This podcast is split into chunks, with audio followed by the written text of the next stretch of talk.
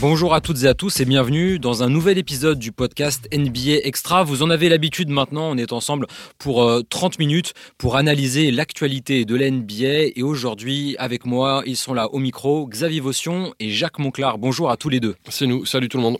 Hola, hola tout le monde. au menu aujourd'hui, Devin Booker, le nouveau meneur des Phoenix Suns. Euh, la meilleure idée de l'intersaison vient-elle de l'Arizona? Les Clippers et James Harden, eh bien ça ne marche toujours pas. Tyron Lue est-il en, danger? Et puis euh, on terminera par le Magic d'Orlando qui est plus que jamais la surprise de la conférence Est et l'une des meilleures défenses de la NBA. Petit jingle et on démarre. Devin Booker est le nouveau meneur des Phoenix Suns depuis que Chris Paul a été euh, tradé cet été. Euh, euh, All-Star a été récemment élu joueur de la semaine. Les Suns sont sur 7 victoires de suite, en haut du classement de la, de la conférence Ouest avec 11 victoires et 6 défaites. Jacques, je commence par toi. Devin Booker meneur, est-ce une évolution logique pour ce joueur? Hmm, moi, je la croyais logique beaucoup plus tôt dans sa carrière et je m'étais fait une raison. Mais c'est vrai que quand on le voit, euh, quand on le voit évoluer là, il est investi physiquement, mentalement, techniquement. Hein, c'est un joueur qui a été blessé. Il y a aussi une obligation parce que même s'il peut jouer avec euh, Jordan, euh, Goodwin. qui, qui donc euh, lui, lui, permet de se décaler dans son poste naturel qui est le poste 2, il fait les choses bien en tant que meneur. Il se Steph Curryise. Euh, mais j'attendais beaucoup plus tôt, Xavier m'en est témoin, j'ai toujours pensé ça. Eh, mais je pensais qu'il le ferait plus. Mais là, et pour l'instant, il tient le truc. Après, il faut voir sur des grosses pressions défensives, sur des fins de match, sur des orientations, sur tout ça. Mais oui, oui, ça bon. Ça sent bon. Et il peut continuer à mettre des cartons, comme il a fait au Garden pour gagner ce match sans Steph Curry, ou en alternant en première mi-temps, très meneur, très dans la mise en place, euh, les autres crocs, et deuxième mi-temps où il fait un carnage, lui, avec Jordan Jordan Goodwin à côté. De toute façon, avec Bradley Bill, ils n'avaient pas pris un meneur. Hein. Donc euh, ils allaient jouer en poste 2 avec Bradley Bill. Lui, c'est pas un 3 naturel, ce serait plus Durant quand il joue pas 4. Donc le poste 1 était évident. Ouais, alors tu parlais des Knicks, de, des Knicks et t'as dit Steph Curry, et je sais pas de qui tu parlais, c'était Kevin Durant qui était pas là ce jour-là euh, c'est Kevin Durant. Voilà. c'est ça. j'ai un bug aussi, mais je vais dire à la Stephen Curry peut-être. Au, Garden, excusez-moi. Euh, bah, bah oh, c'est pas, grave. Je, suis là pour suivre. Vous inquiétez pas. J'ai l'habitude d'en faire. Il y en a un, il y en a un. Voilà. Euh, ouais. Alors déjà les Knicks, les. bah voilà. Tiens, pour le coup, les... tiens, toc. les Suns, on va attendre justement l'arrivée parce qu'on peut même pas parler d'un retour de Bradley Bill pour vraiment les juger. Alors effectivement, il est en train de se passer quelque chose avec eux, avec un Devin Booker qui lui s'est toujours vu meneur, assez assez curieusement, en tout cas pour lui, c'est pas du tout une surprise euh, de le retrouver dans ce genre de, situation un peu euh, combo guard qui est devenu une un, un, poste un petit peu un petit peu à la mode ces dernières saisons en NBA. Euh, ils sont en train de trouver un truc, ça c'est sûr, avec avec Booker à la main. Eh ben, il va falloir repartir à zéro, ou en tout cas pas loin, une fois que Bradley Bill va arriver, parce qu'il va falloir se trouver. Mais en tout cas, c'est sûr qu'en ce moment, ils ne perdent plus de temps et ça, c'est très bien. Et Devin Booker, effectivement, est le, maître à jouer. Et oui, Devin Booker, avant Kevin Durant, Kevin Durant était là pour faire son boulot. Devin Booker, effectivement, c'est lui qui a été élu meilleur joueur de la semaine, la semaine dernière.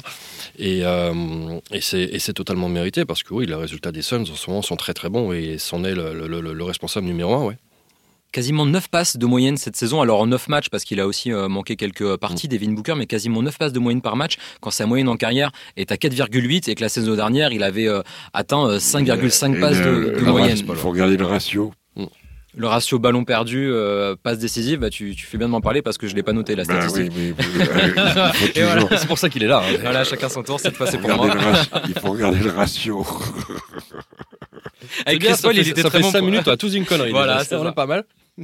Non, mais euh, bien sûr que ça va monter, euh, ne serait-ce que la position, ne serait-ce que d'avoir systématiquement la balle en montée rapide euh, après les rebonds, tout ça. Mais c'est pas les stats, c'est pour ceux qui s'y sentent bien, qu'il arrive à poser le ballon. C'est pas pareil de dribbler en tant qu'arrière, deuxième arrière ailier, et de dribbler en meneur sur une montée de balle avec un mec déchaîné en pression sur toi ou des trappes ou des orientations, savoir cibler le jeu sur Kevin Durant quand il est d'un côté alors que la défense va tout faire pour t'envoyer de l'autre. Enfin bon, il y a tout un tas de choses dans le poste de meneur qui sont peut-être barbares à expliquer, mais dans la compréhension, l'orientation du rythme de jeu, les orientations, le rythme de jeu, enfin bref, tout un tas de choses. Et il était quand même un féroce scoreur. On va rappeler, c'est un gars qui sort de Kentucky, il n'est pas première, première option hein, que Devin Booker. Je crois même qu'il est à 10 points et il sort du banc à Kentucky. Il est arrivé très, très, ouais, tout à fait. D'ailleurs, ils en ont un à gestation là qu'on va voir cet après-midi sur notre antenne, le dénommé Shepard. Ben, c'est un copier-coller de Booker celui-là, mais euh, peut-être plus meneur, voilà. Mais dans l'idée, oui, euh, la Steph Curisation de Booker, elle a l'air plus en route qu'elle ne l'a jamais été. C'est un problème de faire euh, quasiment 2 mètres, 1m98 exactement pour David Booker. Ça, peut être un souci dans la NBA actuelle où finalement, euh, dans, un, dans, un, dans, une ligue où finalement tout le monde est obligé de défendre sur tout le monde avec des changements d'écran permanents. Faut savoir qu'un 98 c'est la taille de Jordan. Hein. C'est ça, tout à fait. Il faut, quand même, faut quand même se mettre ça dans le, dans le crâne. Ça n'a pas l'air comme ça, ils n'ont pas l'air de la même taille, et pourtant ils le sont. Bah écoute, la réponse est dans la question quasiment, parce que s'il fait des perfs comme ça, avec cette taille-là, c'est que oui, c'est que ça marche, tout simplement. Euh, chez Gilgoose. Tout simplement. Ouais. Ouais, chez Gilgoose Alexander, il est très grand. Enfin, très grand pour un meneur, il est grand. Russell euh, Westbrook. Euh, voilà, c'est grand, hein, tout ça. Euh, Alors, il est très grand, lui, hein, 90. 90, c'est assez grand. surtout, on a en tête ses entrées en dunk, c'est ceci, cela, demain. Souvent, il s'est développé physiquement. L'arrivée de Chris Paul et surtout de Monty Williams, parce que c'est celui avec lequel il a été le plus longtemps, lui avait amené. c'est un mec, c'est Xavier qui disait ça hier. il a mis 70 points tout jeune en NBA. Ouais. Euh, moi qui le disais, mais effectivement, j'allais le dire dans deux minutes si, si on l'avait pas dit. Donc, euh, ouais. C'est un scoreur euh, naturel. Enfin, il avait mis ses 70, c'était contre Boston, on s'en souvient. Une large défaite. Dans une défaite D'accord, il faut les mettre quand même. Oui, oui, d'accord. Bon, et, et il était, oui, et il était tout jeune. Ils avaient célébré. Il avait été marqué par ça. Et ils avaient célébré. Et, lui avait reproché d'ailleurs d'avoir. Bien sûr. Avec, le, petit, avec le petit, le petit papier. marqué, C'est pas lui qui était le plus ridicule, c'était ses coéquipiers. Et, et derrière ça, il est arrivé Monty Williams qui a installé la passe le jeu sans ballon. Et là, il avait fait beaucoup de jeux sans ballon, lui. Beaucoup de... Voilà, quoi. Il s'était, euh, il s'était éclaté à ça. C'est là qu'il s'est développé dans le jeu sans ballon. Donc il connaît les trucs. Et là, c'est intéressant de voir s'il va vraiment se tenir à ça, mmh. sachant que Jordan Goodwin est un bon joueur. Oui, de toute façon, c'est euh, la, la, seule. La... Chris Paul, Cameron Payne. Exactement. C'est la seule option viable. De toute façon, euh, Jordan Goodwin à la main parce qu'en fait, c'est le seul. Euh, sans ça, tu, tu, sais qui tu mets sans ça? Dis-moi. Kevin Durant. Kevin Durant, ouais, effectivement. Là, ça fait un très très grand euh, meneur de jeu. Oui, mais tu crois qu'on va lui mettre un imbus euh, en ah, défense non, non, bien sûr que non. Donc tu vas monter la balle sur n'importe quel poste 3-4 sur lui. LeBron l'a fait tellement souvent. Ouais, peut très bien prendre cet exemple-là. Tout à fait. Euh, on enchaîne ensuite par. on reste à l'ouest avec les Los Angeles Clippers. Alors, on en a ah. déjà parlé plusieurs fois depuis le. Ça change. la, la, saison. original. Mais alors, c'est pas forcément très original. Moi, j'en ai pas beaucoup parlé. Je coupe là. Parce que j'étais pas là cette semaine-là. Ah, bah, et, voilà, et bah, voilà c'est pour ça bah, qu'on va rattraper tout ça, le temps perdu. Euh, et donc les, les, Clippers avec James Harden. Alors est-ce que c'est vraiment la faute de James Harden? Euh, On va voir ça. Pour l'instant, euh, Los Angeles est 11e de la conférence Ouest, en dessous des, des Lakers d'ailleurs au classement et hors du play-in surtout. Si on en reste, si on en restait là, 7 victoires, 9 défaites. James Harden en 11 matchs depuis son arrivée, c'est seulement 7 défaites pour 4 victoires. Pourtant tout a été fait pour essayer que ça fonctionne. Seulement 4, 4, victoires pour 7 défaites. Le terme seulement est quand même un peu gênant. Oui, oui c'est vrai, c'est vrai. c'est plutôt là, c'est plutôt l'inverse. Seulement 4 victoires et euh, déjà cette défaite. Russell Westbrook est devenu euh, volontairement remplaçant à, sa demande pour essayer d'améliorer de, mmh, l'alchimie de l'équipe, paraît-il. D'ailleurs, on, a, on a trouvé, on a trouvé, on a trouvé un mec suicidé de deux balles dans la tête aussi. Il y, a parfois quoi. Moi, Jacques, t'as plein de choses à dire sur, sur, le fonctionnement des Clippers. C'est la fin de ton lancement que, que tu ne fais pas. Parce que je crois que, Allez, je crois que, je crois que, je crois que tu voulais finir avec euh, est-ce que Tyron Lou est en difficulté? C'est ouais, juste après ça. Juste Alors après moi, je enchaîne. Mais je critique pas Tyron Lou. Je non, non, je critique pas le coach Lou. Moi, je dis pas que Steve Nash. Je dis pas que Steve Nash est un grand coach, mais il était euh, James Harden était là quand Steve Nash s'est fait dégager. Je dis pas que Doc Rivers est le meilleur coach de l'histoire, mais James Harden était là quand il s'est fait dégager. Ça doit être dur de coacher un système. C'est un système qui souffre en ce moment. Hein. Je trouve que le système est dépassé par les hommes autour de lui. parce qu'on bon, rappelle que la, la déclare de James Harden, je, je, suis le, je suis euh, le je système. Je ne suis pas un joueur de système, je, je suis, le système. Voilà, je suis le système. C'est pas moi qui l'ai inventé. Non, ça, non, non. hein. Ah bah il y a que James Harden pour la sortir euh, celle-là. Mais à la limite, s'il assume, il était le système à Houston. Je pense pas qu'il le soit là aux Clippers et que le meilleur moyen pour que cette équipe avance le soit. Sortir Tyrone Lou, ce serait d'une injustice notoire, mais on a vu pire. Euh, le mec, il met en place une équipe qui ressemblait à quelque chose. Tout le monde s'accordait à dire que c'était pas mal cette année, que les Clippers, pourquoi pas. Gros changement, on lui met euh, Tyrone Lou, on lui met euh, James Harden. Il est obligé de sortir Westbrook euh, avec tout euh, le, vernis qu'on a mis dessus, le gros vernis qu'on a mis dessus. Ouais, pourquoi pas Moi, je trouve que c'est effectivement une équipe, un Terrence Mann, qui, qui est dans le 5 qui fait son taf avec Zubac, les trois oiseaux autour, que pour finir les matchs, tu peux jouer en small ball avec les quatre, que tu dois pouvoir gagner des matchs, mais il faut pouvoir défendre, être constant et arriver à s'opposer. Pour l'instant, euh, euh, ils ont perdu ça. Euh, tu perds pas des cols bleus comme Nico Batum, euh, comme Robert Covington qui font le bonheur d'un d'un Philadelphie épanoui. J'en parlerai un peu par rapport à Orlando tout à l'heure. Euh, voilà, tu passes à la caisse. Ça, c'est un recrutement, ok, ça peut ressembler à all-in. On peut le justifier par la présence des Lakers à côté. On peut le justifier par la construction de la salle.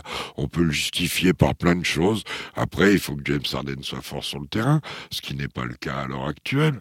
Et rester fort sur le, être fort sur le terrain en ayant deux joueurs majeurs qui sont, on ne me l'enlèvera pas de l'idée, euh, Paul George et Kawhi Leonard, et dans Big Three, il y en a toujours un qui doit se sacrifier. Jurisprudence passée le prouve. Donc voilà, voilà, c'est tout. J'observe, ils sont à 7-9 ils ont les moyens d'être euh, dans 10 matchs à 8 matchs de plus gagnés. Hein. Ils ont une équipe euh, qui est magnifique. L'arrivée de Taille, c'est bonne. Maintenant, si c'est pas Tyrone Lou qui arrive à la coacher, qui arrivera à la coacher, je veux bien. Et ce qui est inquiétant pour les Clippers en plus, c'est que souvent par le passé, ils ont été euh, euh, handicapés par les blessures de Paul George ou et de Kawhi Leonard. Mm. Euh, cette saison, c'est pas le cas. Les deux euh, jouent des matchs, beaucoup de matchs, et, et ça ne décolle pas du tout. Ouais, alors ça c'est sûr. Et dans leur victoire, il y en a deux contre San Antonio Aussi. qui gagnent plus un match. Donc c'est un peu, c'est même un bilan un peu en faux semblant pour depuis l'arrivée d'Arden. Euh, on- je l'avais dit, hein, on- Oui, dans les, quatre victoires, dit. dans les quatre victoires, il y a ces deux-là. Ah ouais, ouais. mais c'est euh, c'est justement pour ça que je les, je les compte même pas dedans en fait, si tu veux. Autant la deuxième était un peu plus difficile, mais euh, tu sais, s'il y en a un qui saute, euh, bah, il y a quelqu'un d'autre qui va, qui va, qui va le remplacer. Son équipe qui sera peut-être un peu plus équilibrée finalement. Euh, on ne sait pas où elle va cette équipe aujourd'hui. C'est ça, c'est tout le problème. Donc, est-ce que Tyrone est en danger? Oui, forcément, on est obligé d'y penser, même s'il est très attaché. Ses joueurs sont très attachés à lui. Il y a un truc qui est particulier avec Tyrone. C'est vraiment, c'est vraiment un un player coach en fait. Il est, il est- voilà, les, les, mecs l'adorent, etc. Je sais pas du tout comment ça se passe avec Harden, mais en tout cas avant c'était comme ça. Et tout ce qu'on voit, effectivement, on peut faire un bilan au bout de 10 matchs. C'est Harden qui l'a demandé. Le bilan, donc, au bout de 10 matchs, n'est pas bon. Voilà. Et je ne sais pas où ils vont. Très honnêtement, euh, oui, ça peut se mettre à tourner un jour ou l'autre, mais je, là, aujourd'hui, franchement, je ne sais pas comment ils vont réussir à la faire tourner, cette équipe. Il y a, quand il y a trop d'options, en fait, trop d'options, c'est Première trop. chose, c'est défendre, Xavier. Ah, bah ouais, ouais. Et pour l'instant, c'est pas ça non plus, quoi. La première chose l'a bien faire que les joueurs partagent, c'est la défense. Et après, en attaque, ça va te donner du jeu rapide. Tu vas courir, donc il y a moins de réflexion, moins de choix. Le basket prime, le jeu prime. Après, arriver à avoir de l'alchimie sur du jeu placé, c'est quand même un travail de beaucoup plus longue haleine euh, à tous les niveaux, à tous les niveaux. Donc euh, voilà, mais mais oui, oui, on sait pas trop, on sait pas trop à quoi ça ressemble. C'est pas installé. Euh, Et ils prennent du retard par rapport aux autres. Tu parce que disais, ça va vite, la conférence Ouest, ah bah, euh, ouais. ça gagne. Bon, à l'Est beaucoup. aussi d'ailleurs. Mais Oui, à l'Est aussi. à l'Est, on a 11 qui peuvent prétendre. À l'Ouest, euh, tu peux reculer un petit peu. hein. Si les Clippers sont dedans, tu peux, tu Enfin, peux Clippers descendre. hors play-in et, et Warriors borderline play-in. Voilà. Euh, C'est très inquiétant. C'est que la conférence Ouest avance très fort. Mhm. T'as, t'as, t'as, t'as les Spurs qui gagnent pas de match, donc tous Mhm. les autres en gagnent un peu plus. Bah, c'est ça. Et, euh, Les Rockets sont dans et la lutte, Memphis euh, n'en gagne pas non plus pour l'instant, puisqu'on est à 15 matchs, 16 matchs, encore 10 matchs pour, euh, pour Jamorant, ils en gagnent 24 décembre. C'est son cadeau de Noël. Oui, ah, ça peut être un vrai cadeau pour les Grizzlies par contre. Oui, mais pas pour l'équipe qui vont les jouer le lendemain. Non. Il est con ce Père Noël Est-ce que les, accidents industriels ça arrive Et en fait, euh, la, saison dernière, Dallas par exemple ne joue même pas le play-in, termine à la, 11e position. ils ont tanké comme des, comme, comme des salauds. Sur, la fin, sur la fin, mais ils deux matchs. Ouais, mais ils voulaient quand même. À la base, ils, voulaient. quand même. Hein. Ils, essayaient de les, viser quand même au départ. Euh, en fait, on a l'impression avec les Clippers que soit d'un coup ça va, ça va se mettre à fonctionner sans qu'on comprenne trop comment, grâce au travail de Lue. Mais tu l'as dit, c'est un travail de fond. Et en fait, un travail de fond et c'est un all-in avec la construction de la salle, la présence des Lakers, qui fausse tout à Los Angeles, tout. Ouais, ça, tu dis, tu, tu le répètes souvent, bah Jacques. c'est, à ce point-là, c'est-à-dire que vraiment, on est obligé d'essayer de se mettre au niveau des Lakers, même avec le, bah, niveau. ils y seront jamais en termes de palmarès. Mais il faut donc les battre. Cette année, ils ont perdu. C'était la première fois depuis 11 euh, matchs, je crois. Signe, ça aussi. Euh, il y a eu une pression. Il y a la construction de cette salle. Il y a le fait de si tu vas pas mettre tes deux pauvres titres de division au milieu des 17 titres de champion des Lakers. Il, il y a tout un tas de choses. Les Clippers sont toujours les premiers à jouer au Staples Center. Par exemple, les matchs, les matchs à midi et demi, c'est pour les Clippers. Oui, en général, oui. C'est pour ainsi dire jamais pour les Lakers. Les Lakers gardent les matchs, les matchs en prime time. Il y a toujours cet avantage. De toute façon, les Lakers ont toujours un avantage à Los Angeles sur les Clippers. Mais du coup, ils sont dans le SNL, les Clippers. Euh, euh, oui, exactement, c'est vrai. Et ça peut arriver que ce soit les Lakers, mais c'est quand même très très rare. Généralement, les Clippers jouent pas derrière, mais les Kings peuvent jouer euh, au hockey parce que oui, ils sont capables de faire ça. et c'est vrai que cette nouvelle salle va, va créer une va créer une dynamique complètement nouvelle pour les Clippers. Ils ne seront enfin plus directement opposés aux Lakers, puisque ce ne sera plus la même salle. Ils vont récupérer un, public peut-être un petit peu différent aussi. Qui historiquement était différent. Qui historiquement de toute façon l'est déjà, bien sûr. Euh, et construire quelque chose. Alors évidemment, quand tu amènes des méga stars comme ça, oui, ta salle, tu peux la remplir, mais tu la rempliras que si tu fais des résultats aussi. Au bout d'un moment, euh, au bout d'un moment, si tu fais pas les résultats, la salle elle va se vider, hein, comme, comme ça a toujours été avec les Clippers. On a connu les Clippers avec des équipes de, de très faible niveau avec deux, joueurs qui ne seront pas au niveau, qui ne sont pas au niveau pour, pour aller chercher des titres. Aujourd'hui, ils mais les résultats sont pas forcément meilleurs. Donc, euh, parce qu'on est quand même toujours très loin de l'époque euh, Blake Griffin et compagnie. Hein. Ce qui est formidable, c'est que c'est une équipe que, où Tyron Lou a réussi à faire jouer cette équipe à travers les blessures de, de, de, de Paul George et surtout de Kawhi, ou les deux d'ailleurs, euh, en obtenant des résultats assez probants, en montrant un état d'esprit et tout. Et cette année où Kawhi et Paul George enchaînent les matchs, c'est autour que c'est devenu instable. c'est ça c'est le truc de fou. quoi. c'est la situation.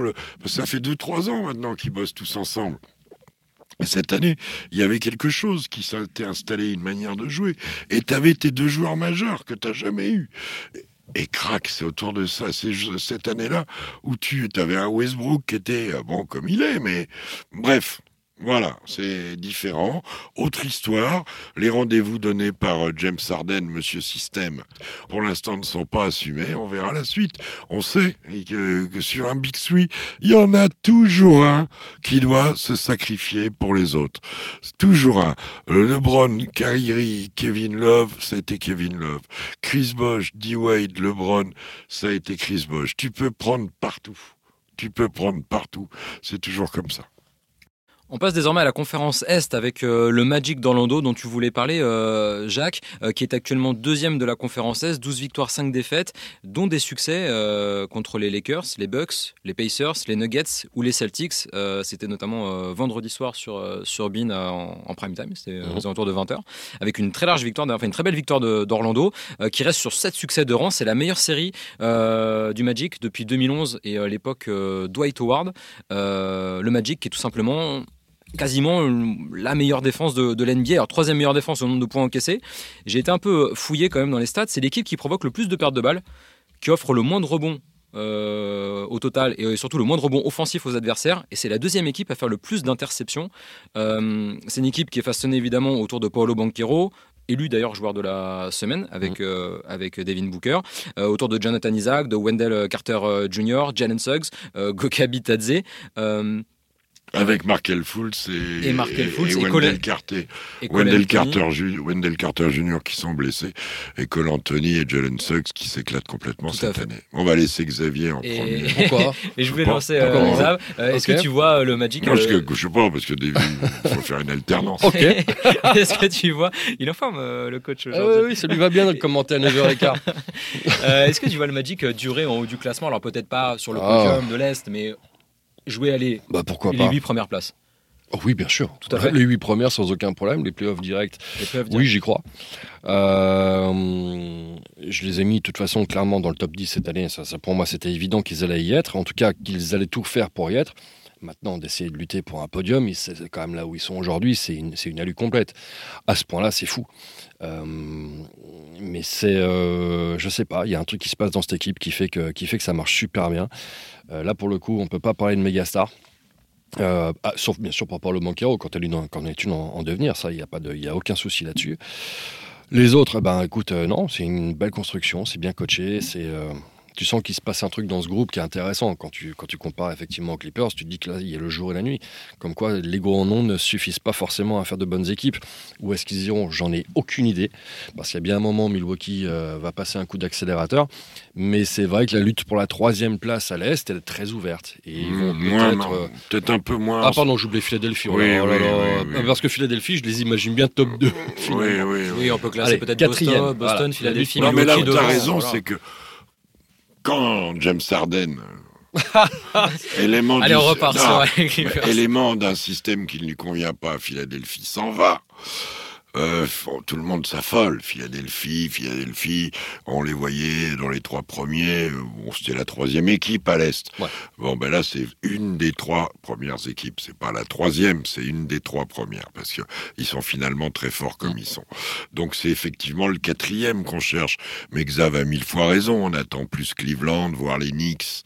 Ou le Heat, peut-être, en saison régulière. le Même en si en saison oh, régulière, c'est oh, pas toujours, voilà, oui, c'est pas toujours au- Eux, le- l'essentiel, c'est d'être dans le top 8. Voilà. Et après d'avoir d'aller embêter tout le l'avantage- monde. D'avoir l'avantage du terrain en play. Mm. Le reste, ils s'en foutent.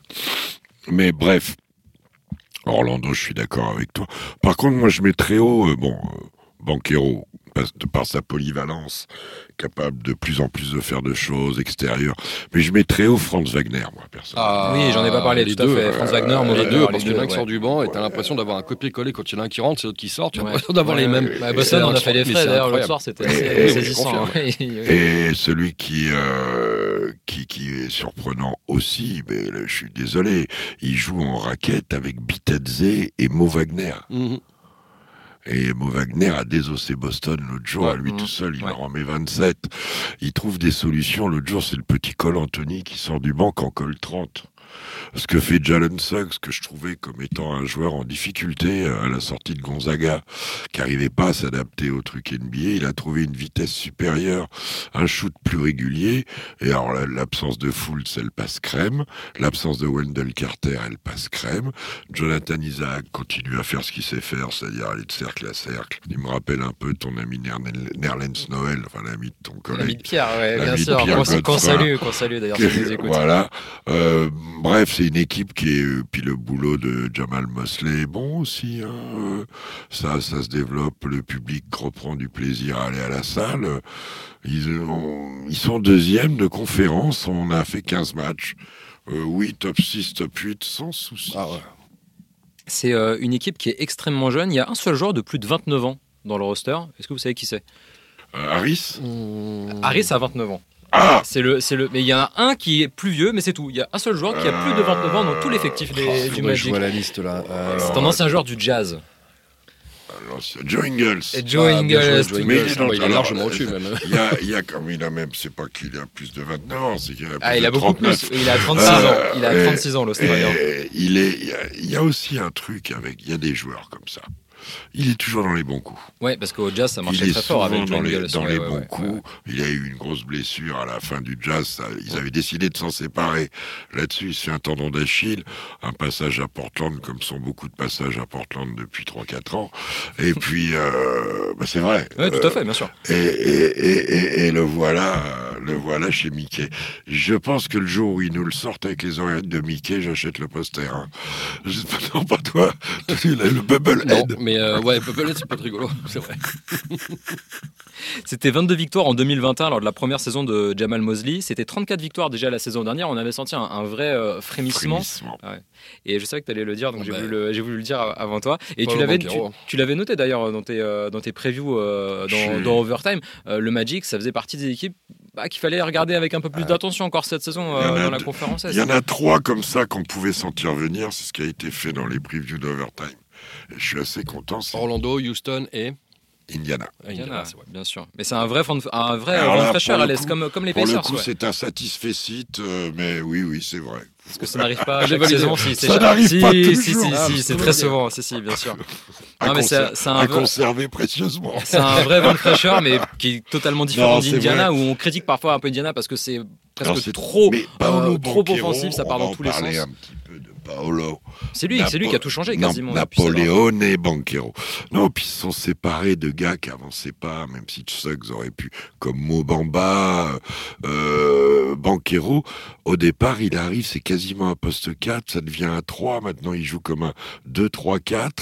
Euh, il a ce côté un petit peu multitâche, euh, et puis physiquement, il passe partout, parce qu'il est grand, mais il est tonique.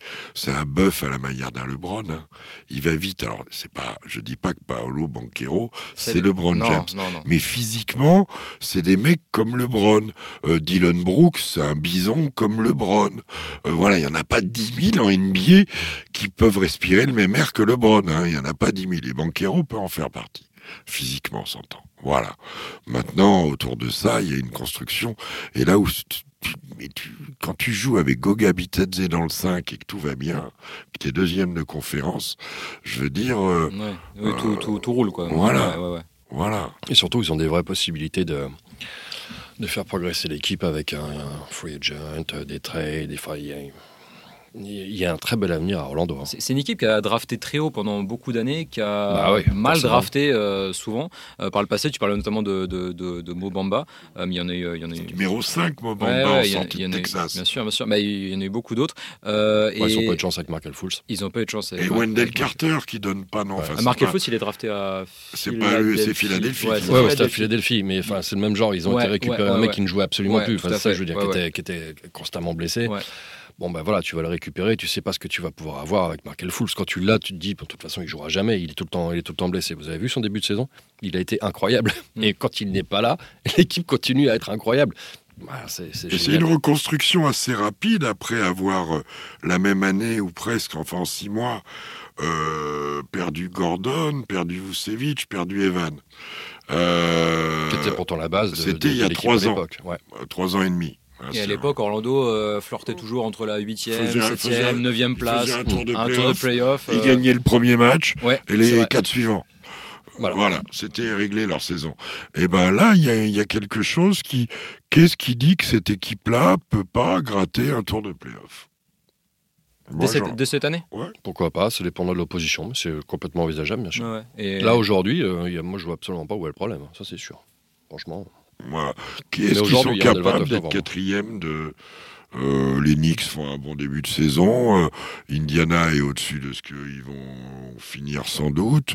Des équipes vont revenir. Le Heat est toujours dans le coin, mais il vaut mieux les jouer en saison régulière qu'en playoff. Euh, eux, ils seront en playoff. Voilà. Donc en playoff, ça- bon, quand je dis playoff, moi c'est maintenant comme ça, ça m'évitera d'avoir des, des retours.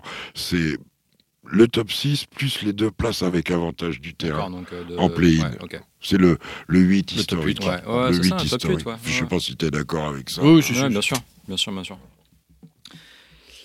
Et bien, on va souhaiter au Magic euh, de jouer, euh, de jouer au moins les playoffs parce qu'on le ressortira à la fin de la saison hein, si euh, Orlando termine, euh, termine dixième ou Ah, onzième. S'il y, a- s'il y a cinq blessures là-dedans et qu'il y a Banquero dedans, évidemment, ça va être compliqué. C'est pour ça qu'il faut préciser. monde, euh, Oui, oui, oui. Ouais, oui. c'est vrai, il y aura toujours deux champions du monde dans l'effectif. ouais. La famille Wagner. Tout à fait. Euh, merci beaucoup, messieurs, pour votre présence et votre disponibilité. Je vous souhaite une très très bonne émission parce qu'on enchaîne tout de suite, enfin, vous enchaînez tout de suite euh, NBA Extra. Oui. Euh, je vous dis à très vite. Euh, N'oubliez pas, si vous avez apprécié le podcast, de donner euh, 5 étoiles, de commenter euh, et, euh, et bien de nous soutenir sur les, sur les plateformes audio.